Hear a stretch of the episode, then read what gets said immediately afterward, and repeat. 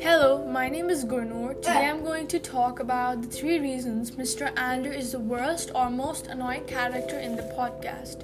I'm going to describe him as liar, fake, because he pretended as a real parent and untrustworthy person. Firstly, as we have seen in many episodes, Mr. Ander didn't let Holiday know the truth of herself, not her real family. He did he he and his family did the same for a year, but soon Cyrus told her everything which he wanted to tell her earlier, but his family won't let him do.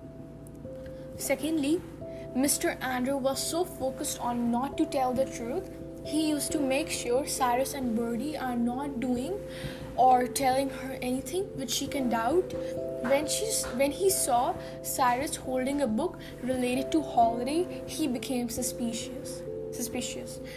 Lastly, he was even aware about Badger and knew that he's gonna tell Holiday something important. That way, he called his family and went for a trip immediately, where Badger was caught by the uh, child catchers and father got successful in catching him. Bye. Thanks.